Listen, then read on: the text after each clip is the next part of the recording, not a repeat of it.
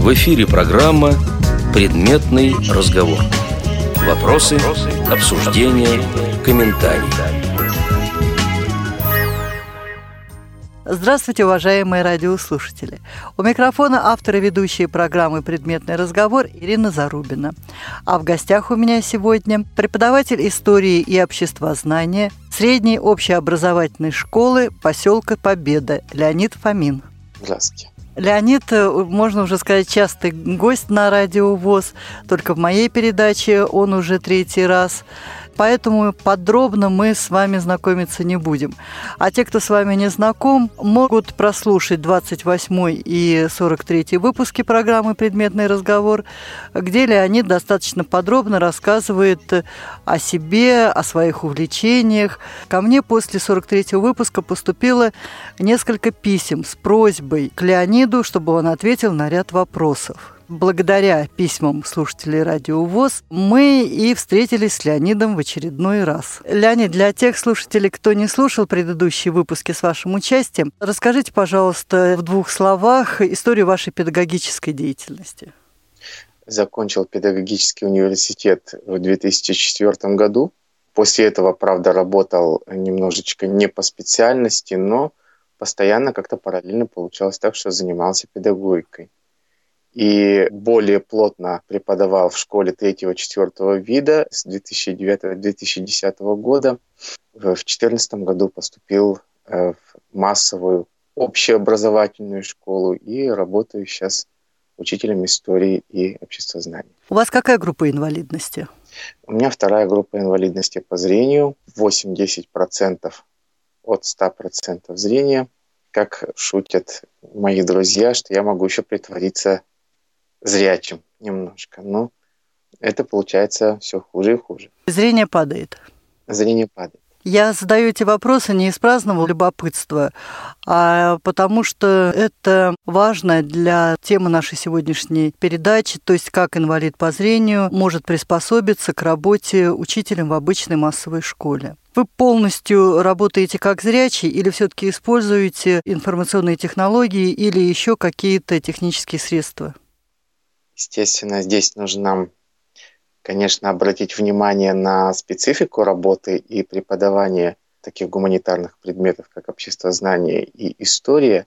Человек должен переработать массу информации, проанализировать массу информации, а самое главное, что ее как-то систематизировать, поэтому мыслительная деятельность, а самое главное, усвоение материала, оно должно происходить в достаточно плотном графике или в плотном потоке, поэтому мне приходится, конечно же, использовать технические средства реабилитации. Э, я их очень широко использую. В основном, конечно, это поиск и восприятие информации, э, потому что все равно учитель истории, как бы он не был хорош в своем предмете, он может знать, конечно, много общего, но некоторые тонкости, некоторые детали все равно они требуют осмысления, требуют э, заново пересмотра, тем более э, в настоящее время у нас все это э, меняется, э, и иногда нужно, конечно, сверять некоторые факты, поэтому пользуюсь в своей профессиональной деятельности очень хорошо техническими средствами реабилитации. Конечно, нужно здесь очень сказать большое спасибо нашим краевым властям, потому что они меня полностью обеспечивали всеми техническими средствами реабилитации, которые нужны человеку образованному, наверное, который занимается и точными науками, и гуманитарными науками. Конкретно это персональный компьютер портативный у меня есть с программой экранного доступа. Вполне себе приличный персональный компьютер. Основным достоинством я его считаю это мобильность и э, возможность работать без подзарядки весь рабочий день с утра до вечера. Это сотовый телефон с возможностью речевого вывода информации, ну и э, говорящий диктофон есть еще. Это у вас выдается всем студентам э, с инвалидностью по зрению? Да, студент может, проходя индивидуальную программу реабилитации, получить э, документы и совершенно бесплатно получить эти интересные вещи. А незрячие специалисты? И незрячие специалисты тоже. Это очень большое подспорье.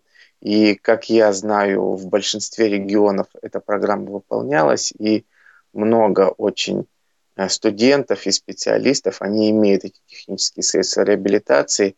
Даже те, кто не занимается э, наукой, то тоже как-то приспосабливаются.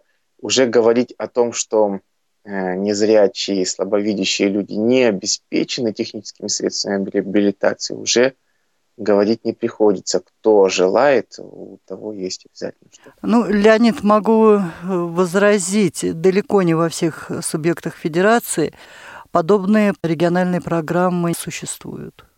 Э, по крайней мере, те э, регионы, которые вокруг меня находятся в Дальневосточном федеральном округе, там все выполняется. Как это дело делается на западе, на северо-западе и в юго-западном федеральном округе, как это выполняется, я, конечно же, не очень в курсе, но я общаюсь э, с друзьями, с коллегами из других регионов, и большинство моих коллег, большинство людей имеют. Поэтому я, да, могу сказать, что действительно может, если брать в масштабах всей России, то программа действительно может где-то не работать. Но опять же я говорю, от желания самого человека заиметь эти средства реабилитации всеми правдами и неправдами, это можно сделать. А программы невизуального доступа вы используете? Программа, да, невизуального доступа. В основном я ими и пользуюсь. И, кстати, рекомендую очень сильно всем. У нас есть сложившиеся стереотипные мнения о том, что слабовидящий должен пользоваться визуальными средствами реабилитации, это видеоувеличителями или программами увеличения шрифта.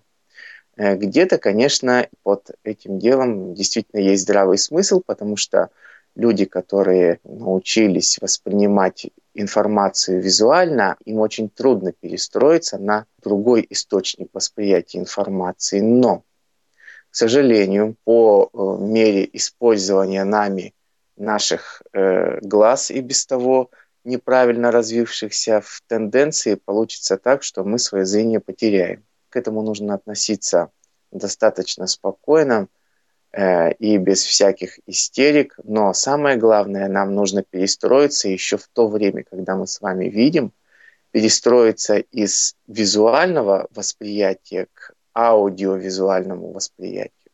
То есть мы уже должны себя потихонечку готовить, что вот мы уже с вами – совершенно ничего не видим, однако продолжать профессиональную деятельность нам нужно, поэтому мы должны все воспринимать на слух. Я не пользуюсь видеоувеличителями, э, я пользуюсь только э, программами именно невизуального характера. А что вы используете? JOS, NVDA?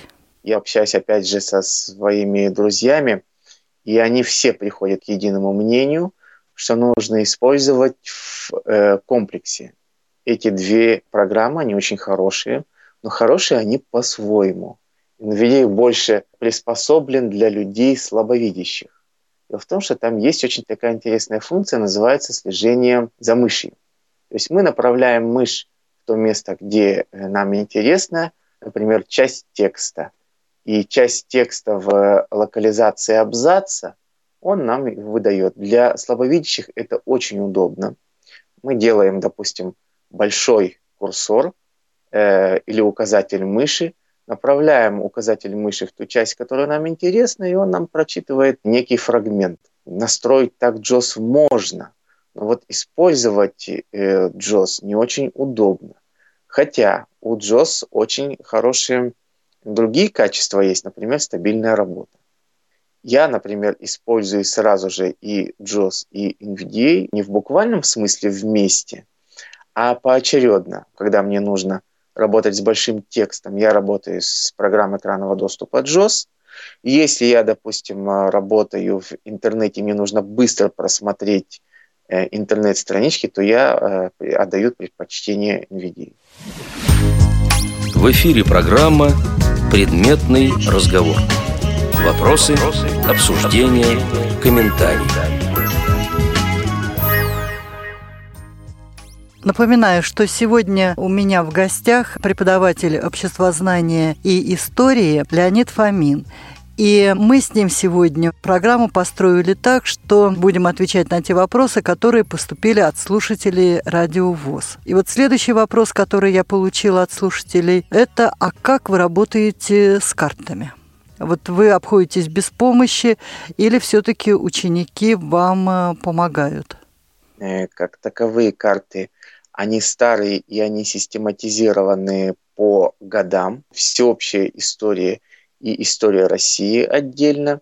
И рулоны карты разделены по векам.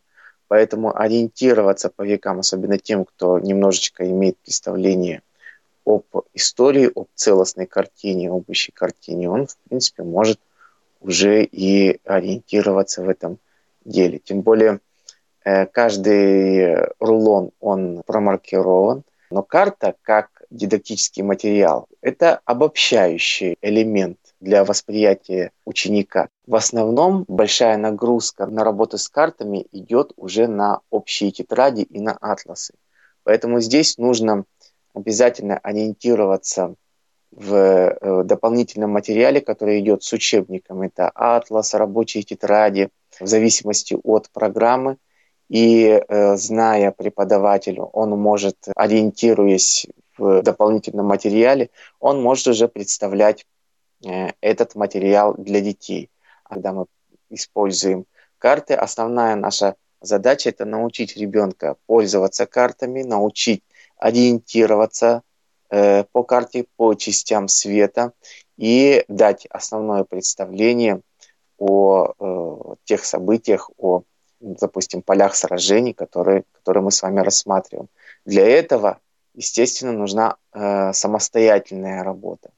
Поэтому если мы используем общую карту, мы берем э, эту общую карту при рассмотрении э, материала целостного, в основном это бывает при объяснении нового материала, когда мы начинаем новую главу, когда мы начинаем смотреть новое государство, чтобы э, представление и привязка к общей карте мира – мы вот э, используем общую карту. Но обязательно, конечно, нужно ребенку самому э, научиться пользоваться дополнительными картами, атласами, которые есть у них. И закрепляющим материалом является, естественно, рабочие тетради, в которых есть карты не заполненные, и можно давать задания для того, чтобы уже закрепить, так сказать, знания умения какие-то и навыки. Но у вас все-таки есть остаточное зрение, и вы основной объем работы можете выполнять самостоятельно. А вот представим, что у человека или э, очень низкий остаток зрения, или полное его отсутствие. А может ли он выполнять тогда хоть какую-то работу с картами? Может. А как? Однозначно может. Во-первых, э, карты все можно промаркировать причем, если вы владеете шрифтом Брайля, можно использовать шрифт Брайля. Это, правда, не совсем технологически, это не совсем удобно, потому что у вас очень мало времени перед уроком. Во-вторых, можно использовать магнитные метки. У нас сейчас очень много оборудования различного, которое может помочь нам с магнитными метками. Кстати, можно будет обязать школу обеспечить э, этим специализированным оборудованием они будут закупать это специализированное оборудование в специализированных магазинах для того, чтобы действительно маркировать весь дидактический материал. Ну и третий способ, я думаю, он самый действенный, он будет самый интересный. Это способ э, по системе Макаренко. Выбираем одного ребенка, который непосредственно будет нам помогать с дидактическим материалом. Обычно это бывает самый отстающий, самый злостный э, хулиган в классе, или другой вариант, более мягкий вариант, это использовать староста. Но я все-таки считаю, что вы должны, э, как специалист, взаимодействовать э, с классом, вы должны изучить этот класс и найти действительно человека, который будет вам помогать. И моя подсказка такая, это самый товарищ, который на уроке ничего не делает, Э, мы здесь с вами можем даже убить двух зайцев. Во-первых, заинтересовать ребенка в предмете, а во-вторых, наладить с ним взаимоотношения. Ну, а самое, конечно, главное, и с нашей точки зрения, да, что он нам поможет с э, подготовкой к уроку. Ну и вы сами вышли на следующий блок вопросов. Это дисциплина. А вот как вы решаете проблему дисциплины? И есть ли у вас уже какие-то свои оригинальные наработки в этой области? Это самый трудный вопрос, и э, начинающий специалист обязательно с ним столкнутся, особенно те, у кого э, действительно очень плохое зрение. Здесь э, нужно сказать, что все сразу не получится. И это нормально. Э, до тех пор, пока мы с вами не наладим двухстороннего контакта с учителями. Я хочу сразу же всех успокоить, что далеко не у всех преподавателей это получается. У зрячих, у незрячих неважно. Здесь я считаю э, внутреннее мастерство специалиста, его э, дипломатизм, э, его э, желание работать, его где-то может быть стратегия – вот эти вот факторы могут повлиять именно на налаживание контакта. Самое главное – наладить контакт с э, аудиторией. Если у нас с вами не будет контакта с аудиторией, естественно, у нас не будет дисциплины, и, естественно, у нас не будет педагогического процесса. У меня не получилось это сразу, причем я наблюдал за всеми педагогами, мало у кого это получается. Основная причина – при анализе таких ситуаций является э, непонимание ученика учителем и наоборот учителя ученику. Когда нас с вами готовят в педагогическом университете или в институте, всегда мы говорим об одном направлении. Это э, ученик должен понять учителя. То есть э, учитель дает информацию ученику, и в дальнейшем при проверке он показывает э, свои остаточные знания. По этому остаточному знанию мы с вами смотрим эффективность нашей работы. Но здесь упускается одно очень важное звено – это понимание учителя своих учеников, своих детей. А именно вот через это понимание и строится взаимоотношения учителя и ученика. Именно через это понимание э, строится Э, взаимоотношения и эффективность работы. Причем, если говорить в, в ключе взаимопонимания, то э, дисциплина на самом деле, я сейчас скажу такую интересную вещь, это не самое главное. Хм, а как это в школе дисциплина и не самое главное? В школе, нет, мы говорим не в школу в целом, а мы говорим о дисциплине и о внимании в классе, о работе в классе. А класс это часть школы? Класс – это часть школы, но э, есть все равно два уровня дисциплины. Уровень э, в школе, если мы берем в общем, в основном э, туда входят хулиганские действия, воздействие друг на друга детей, да, допустим, конфликты, межклассовые конфликты сюда входят. А когда мы с вами говорим о дисциплине на уроке, то здесь э, уже конфликт, если он есть, это между учителем и учеником, и между э, учениками, между сверстниками. То есть здесь уже немножечко он более локализуется. Но я хочу э, донести такую мысль для начинающих специалистов, что когда вы чувствуете, что вас никто не слушает, когда вы чувствуете, что почва, вот даже буквально говорить, почва уходит из-под ног, то есть вы уже не владеете ситуацией, вы уже не контролируете урок. Такое бывает и такое будет, это нормально. Э, самое главное э, знать, что вас всегда слышат, даже если вас никто не слышит.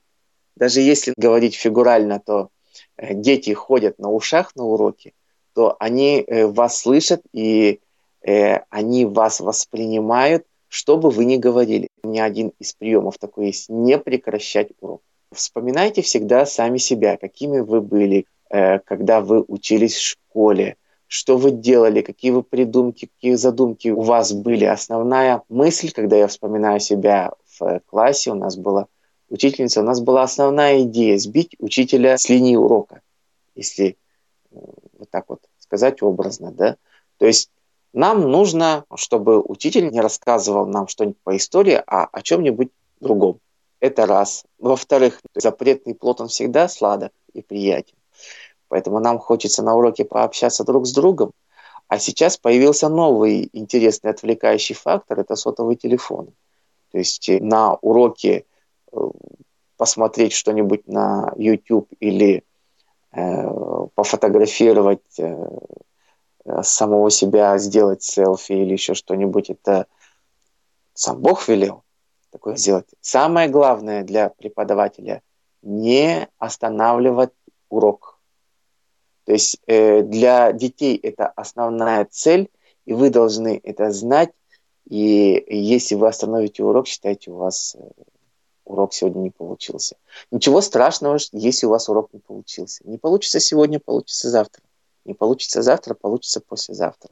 Ничего страшного, потому что взаимоотношения строятся не сразу, не за один и не в один день. Э, сегодня вы будете интересны так, завтра вы будете интересны по-другому. Тем более э, ситуацию всегда можно повернуть в свою сторону. Как всегда говорил Наполеон, нет для полководца места неудобного для сражений. Каждое поле боя можно поставить себе выгоду. Поэтому если вас отвлекают, если вам задают какие-то вопросы, вы отвечаете на эти вопросы, но также ориентируйтесь сразу же, делайте какие-то параллели, делайте исторические параллели. Неважно, что э, вы рассказываете уже не по теме, вы рассказываете историю. Самое главное для э, начинающих специалистов – это попытаться удержать урок в той линии, в которой он задуман. Не всегда это получается, не всегда это может получиться. И пусть вас не расстраивает то, что это не получается сразу. Оно получится постепенно. То есть основная задача детей – это сбить нас с линии урока. Мы же будем мягко оставаться в этой теме. Э, Причем э, прием параллелей, потому что вам будут задавать вопросы, не относящиеся к уроку, он очень хорошо действует тогда, когда мы э, хотим с вами направить наш разговор именно на тематику той темы, той проблематики, которую мы сами хотим осветить. Но ученики и в наше время любили учителя начать задавать вопросы, особенно когда они были не готовы отвечать э, заданный урок. Это всегда так было, и вспомните, какая наша цель. Наша цель – отвлечь учителя. Да, чтобы не было опроса.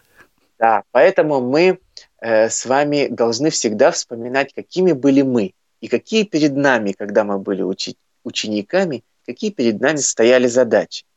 И тогда нам будет легче понять, что э, ребенку нужно, и нам будет легче привести какие-то контраргументы. Э, Я не хочу сказать, что это нужно делать очень жестко. Жестко делать нельзя э, вообще ни в Ну а мягко случае. на голову сядут. Это будет казаться, что они сели на голову. На самом деле здесь работает принцип троянского коня. То есть мы с вами Э, конечно же, не опускаясь до понебратских отношений, это очень обязательно, да, но мы с вами хотим, если хотим наладить контакт э, с учеником, то мы должны примерно опуститься на его уровень, на уровень его интересов. И внедряя параллели с историческими персонажами, с историческими сюжетами, мы э, должны э, перекинуть как бы мостик от э, их повседневных проблем – к тем проблемам, которые были уже давным-давно в истории.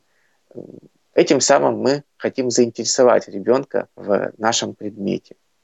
Ну и, с другой стороны, получится модель, все ситуации могут быть разрешимы, единственное, э, знать, как это сделать и чем это может обернуться. Если наш план урока задуман как э, информационное сообщение оно у нас начинает уходить э, в область дискуссий, ничего страшного, бояться этого не нужно. Когда ребенок с вами общается, когда он дискутирует, и слава богу, если он это делает на уровне нашего предмета, то это просто ну, здорово, это замечательно. У меня даже такие были ошибки, что я очень сильно огорчался, что э, мы говорили совсем не о том, э, что было запланировано.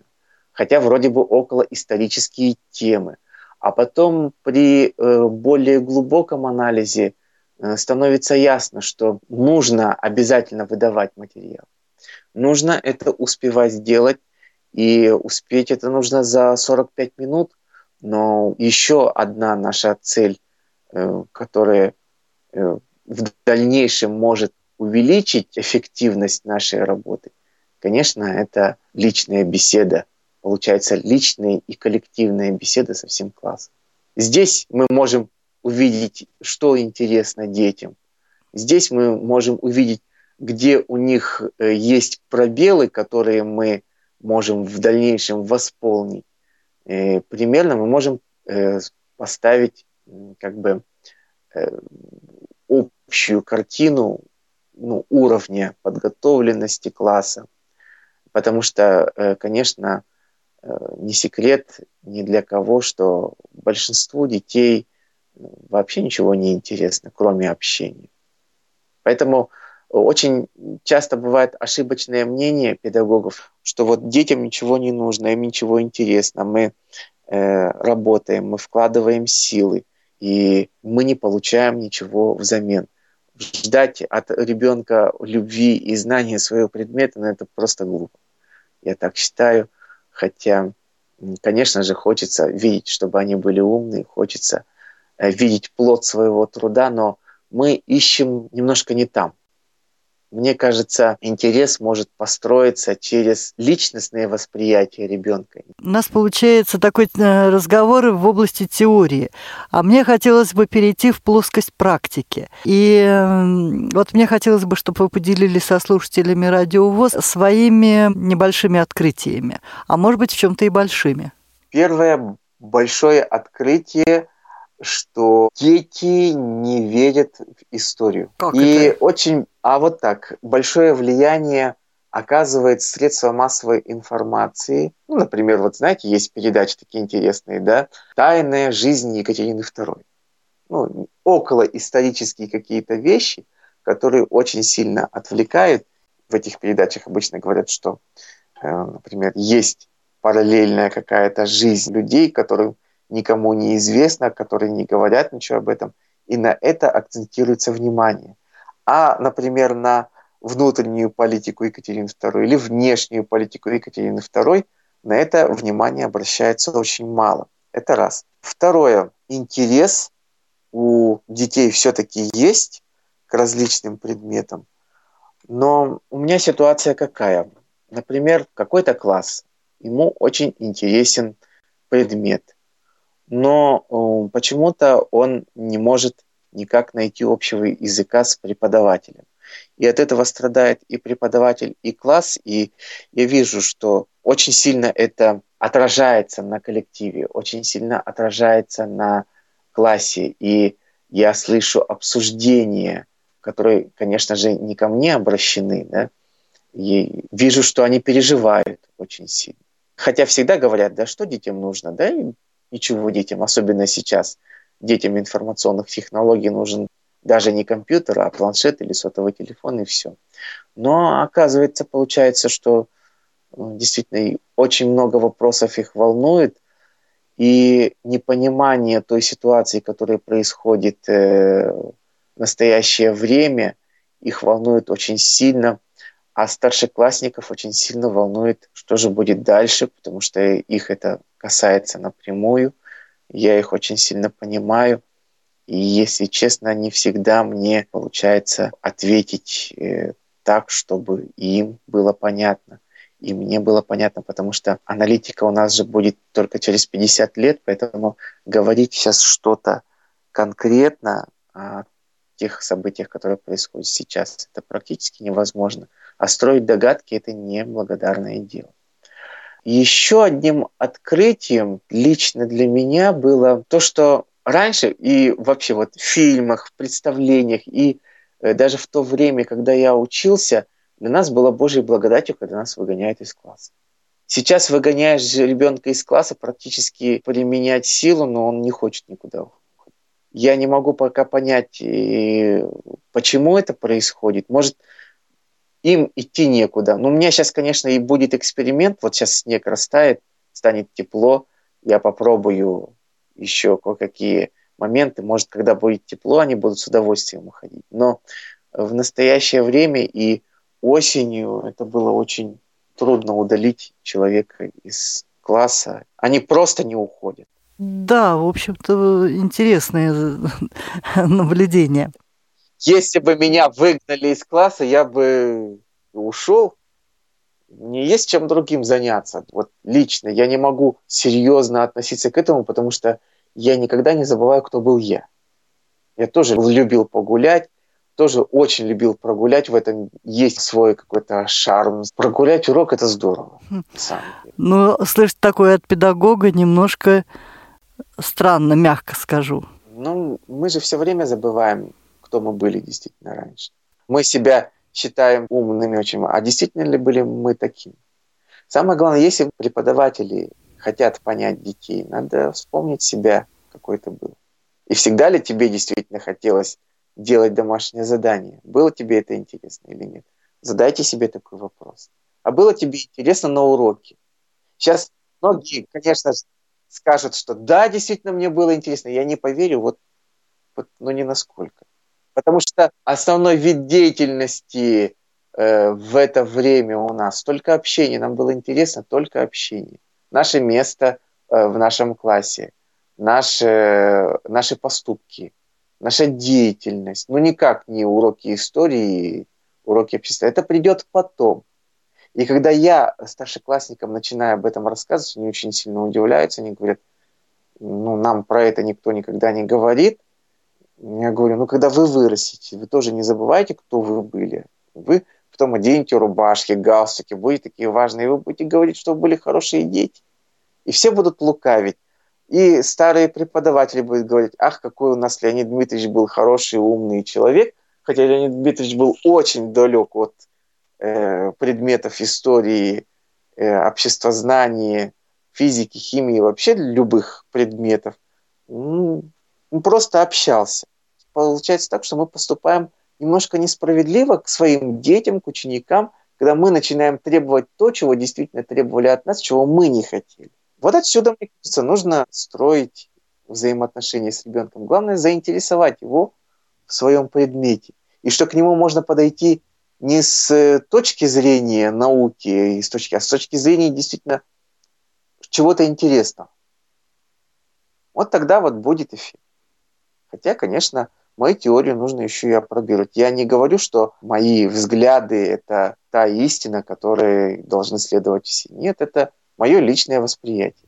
Хорошо. А вот э, важный вопрос подготовка к ЕГЭ. Вот мы будем общаться, играть и так далее, но программа есть программы, и все-таки итоговая аттестация – это важнейший завершающий момент, и э, в массовой школе ЕГЭ сдают практически все обучающиеся. Это очень важный этап в жизни каждого преподавателя. Сразу хочу сказать, что уровень сдачи единого государственного экзамена – это уровень и эффективность работы педагога.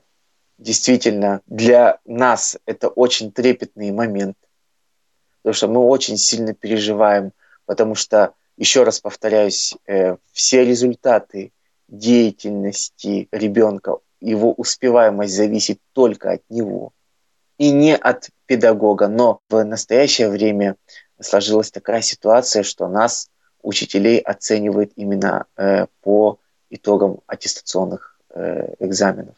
Может быть, действительно это правильно, но э, человеческий фактор, его спускать со счетов нельзя. Как действительно к этому относиться? К этому относиться, конечно, нужно очень серьезно. Тем более у меня сейчас э, ситуация достаточно благодатная, э, так как у меня еще есть дополнительные занятия на которых я даю те вопросы, которые встречаются в едином госэкзамене, мы их разбираем. Это раз. Второе, у меня э, ученики сдают э, тренировочный единый госэкзамен по э, бланкам э, прошлогодних, позапрошлогодних единых госэкзаменов. И мы потом делаем э, разбор полетов, то есть собираемся с одиннадцатиклассниками и начинаем разбираться, почему они сделали ошибку именно здесь, почему они сделали так и э, как нужно было в этой ситуации поступить. На самом деле у меня нет еще опыта подготовки к единому госэкзамену. Нет большого опыта. Да, нет большого опыта. Но э, игру как э, освоение материала, его, ее сбрасывать тоже нельзя, потому что как раз тестовое решение задач электронно, а тем более, смотрите, у нас какой интересный есть ресурс. единый госэкзамен Яндекс ЕГЭ. У каждого ученика есть э, обязательно планшет или сотовый телефон. На это устройство можно установить программное обеспечение и устроить, например, игру по решению задач по единому госэкзамену. Почему бы и нет? Но вот вы говорите, у каждого ребенка. Вы работаете а, в сельской школе. И неужели доход э, сельских семей такой, что у вас у каждого ученика есть э, современные гаджеты? Я э, по пальцам пересчитаю тех, у кого их нет. Потому что в настоящее время устройства ну, достаточно недорогие, они даже при повышении цен в пределах 3-5 тысяч вполне приличные устройства можно сейчас приобрести. Поэтому ставим туда э, программу «Единый госэкзамен» и занимаемся игрой. Мы э, так делаем, это очень увлекательное занятие. Э, кстати, достаточно, оно и развивающее. Самое главное не утерять второй компонент. Это компонент разбора полетов. То есть мы смотрим результаты, смотрим, какие ошибки мы допустили. Те ошибки, которые мы допустили, они уже указывают на пробелы наших знаний, которые у нас есть, и мы над этими пробелами начинаем работать.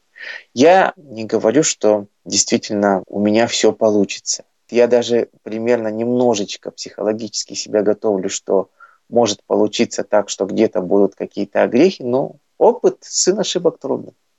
Мы к этому готовы морально, будем экспериментировать, будем пробовать.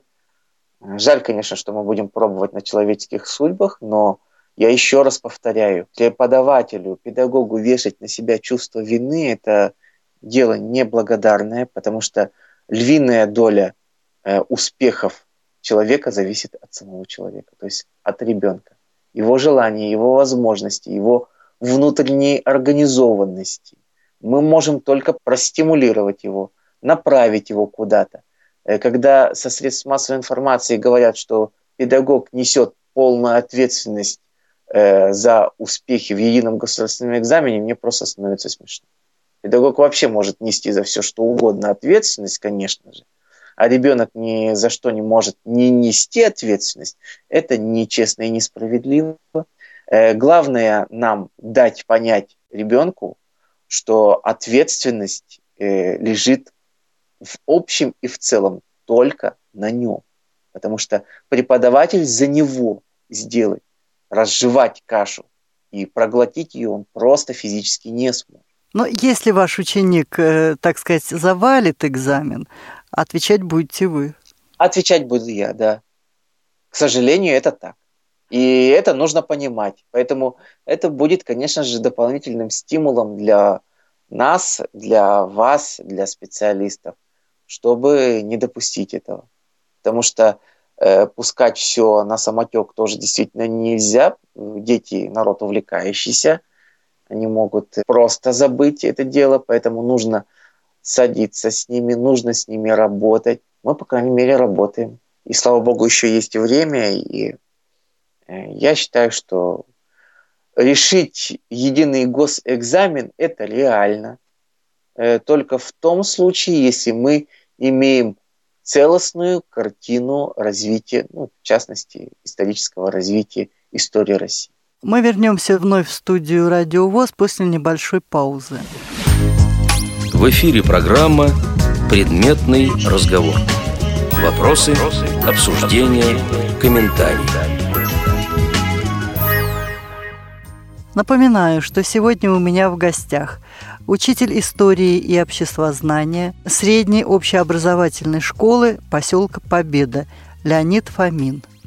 Леонид, а сейчас я хотела бы, чтобы вы помогли мне ответить тем радиослушателям, которые стоят перед выбором. Вот они имеют диплом преподавателя истории. Несколько писем поступило к нам на радио ВОЗ с просьбой сориентировать их на современном рынке труда. Один молодой человек спрашивает, могу ли я с первой группой работать в массовой школе? Я понимаю, что вы скажете, да, можете, но я хотела бы, чтобы ваш ответ был развернутый и содержал ну, что-то вот такое конкретное, приземленное.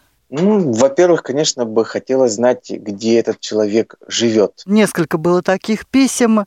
А в основном это большие города. Последний вопрос был от Евгения, проживающего в Тюмени. Чем больше город, тем больше конкуренции. Мы с вами должны это понимать. И мы должны все-таки реально относиться к вещам, э, сложившимся в настоящее время, что сейчас на рынке труда Э, очень много предложений и мало спроса. Э, в основном тенденция такая, что люди начинают э, держаться за свое место, неважно, доходное это место или недоходное, удобно им там работать или неудобно, но предложений будет меньше. Это раз. Во-вторых, конкурировать действительно с зрячими специалистами будет очень трудно. Причем интересное дело, неважно ваше профессиональное качество, неважно ваше знание предмета. Абсолютно для руководителя организации это не важно. Руководитель организации – это хозяйственник, который смотрит э, на предприятие как на большое хозяйство, на большой организм. И вот в этом большом организме очень часто бывают такие вещи, как пробелы, течи, аварии, и всякие такие вещи. И э, на вас, к сожалению, э, руководитель смотрит не как на специалиста, который пришел к вам работать и пришел э, научить детей, например, предмету истории. А на вас он смотрит как на универсального солдата, которого можно где-нибудь использовать не только э, в кабинете истории. В кабинете истории он вас не видит, вас видят только ученики. И он только видит вас опосредованно через э, мнение коллег и мнение учеников. Но если эта школа является методическим центром, или школа часто привлекается на различные конкурсы, участвует, э, например, в проекте «Учитель года», то э, там действительно нужно делать какие-то такие вещи, которые напрямую не относятся к вашему предмету. Ну, например, фандрайзинг или так называемый э, честный отъем денежных средств, да, или, попросту говоря, написание проектов и получение грантов. Если вы умеете писать проекты, если вы умеете структурировать проекты, если вы знаете, как, как это делается, и э, те маленькие секретики, которые э, нужно соблюдать, когда вы пишете проекты, и вы можете получить грант, э, вам это плюс вы можете э, это сказать, допустим. Э, если вы можете выступать э, на различных конференциях, если у вас есть какие-то свежие идеи, это у вас плюс. Но не забывайте, что у вас минус – это ваша не совсем идеальная мобильность. Ваш минус, что нужно привлекать постороннего человека для заполнения журналов, поэтому конкурировать в больших городах очень сложно – в значительной степени легче в поселках и в деревнях, потому что э, в деревне и в поселке жить людям не очень хочется, и сейчас э, очень хорошо видна тенденция ухода хороших специалистов из э, маленьких сельских поселений, из деревень и поселков. Поэтому там конкурировать будет легче – значительно легче. Потому что часто бывает так, что предмет преподает не профильный специалист в школах. А то и преподает сразу математику, русский, немецкий да, да, и так да. далее, вплоть до физкультуры поэтому, и пения. Поэтому там не будут смотреть на вас э, как на человека, который должен э, хватать звезды. Главное, чтобы это был специалист, чтобы это был хороший специалист и знал свое Э, дело, знал свой предмет.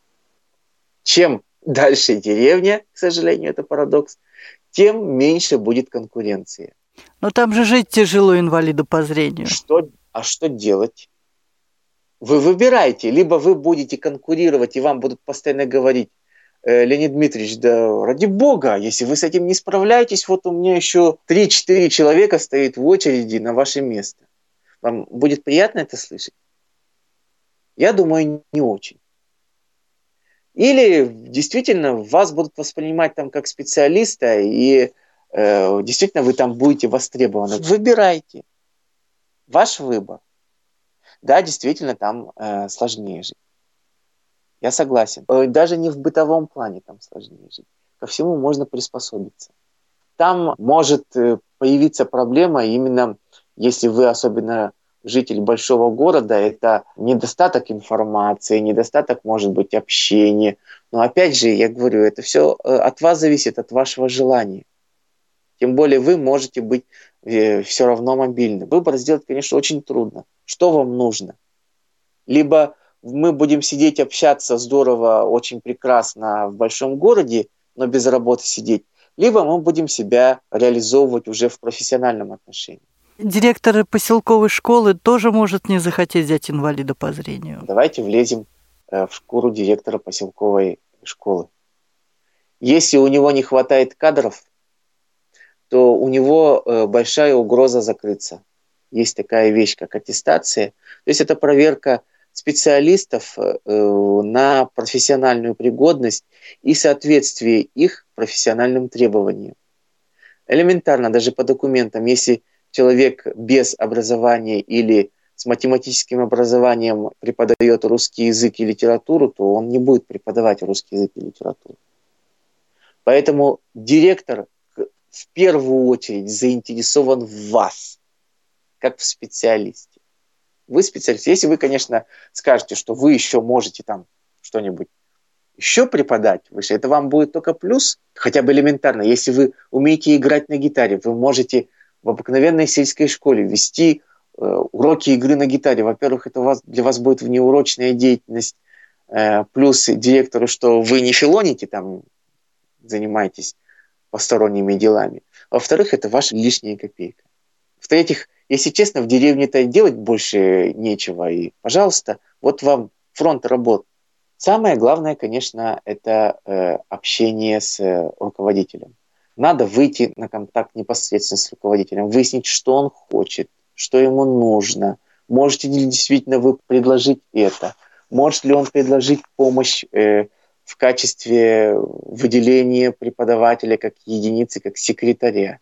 Заполнять хотя бы элементарно журнал проверять тетради. Тем более это все регламентируется, вы можете эти услуги оплачивать этому человеку. Причем в глубинке, как говорят, да, или в деревне решить такие щепетильные вопросы значительно проще, чем в городе. Я вам сразу прямо так вот так и скажу. Потому что причина вся, э, естественно, одна. Народу в городе больше, конкуренции в городе больше – ну и, к сожалению, хамства в городе тоже. Но ведь как говорится, что в деревне народ некультурный и так далее, вы говорите, как в городе хамства больше. Да, и в деревне народ, кстати, культурнее, чем в городе. Я иду в магазин, причем в первую очередь здороваются со мной. Поэтому как выход, по крайней мере, попробовать себя, а там действительно э, аудитория достойная, она может закалить нас как специалистов, как педагогов.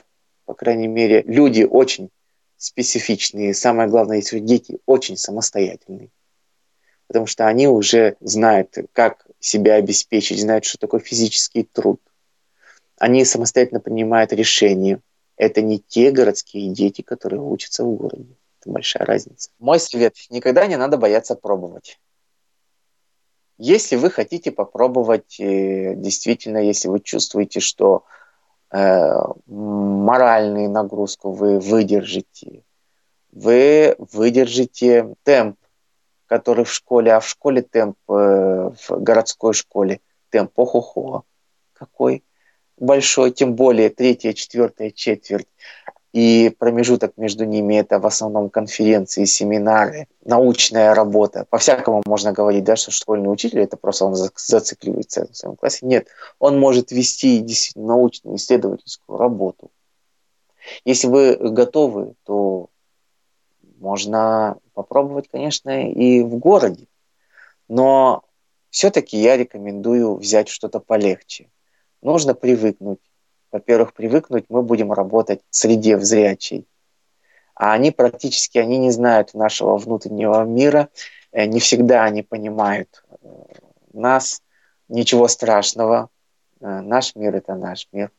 Какой бы либерализм там не развивался в этом отношении, пока таких больших результатов не наблюдается.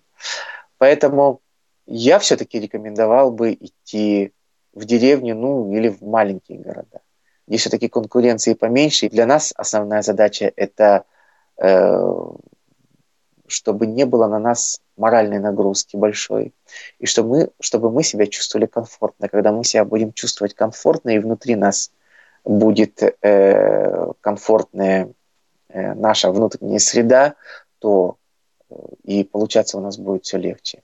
А потом уже, отработав определенное время, мы уже можем попробовать себя уже и в массовой школе, э, уже в городе например, попробовать. Тем более, общаясь э, с коллегами на различных э, конференциях, семинарах, симпозиях, мы знакомимся с нашими коллегами, мы знакомимся с директорами, и уже э, если вы хороший специалист, то вас уже начнут приглашать в другие школы.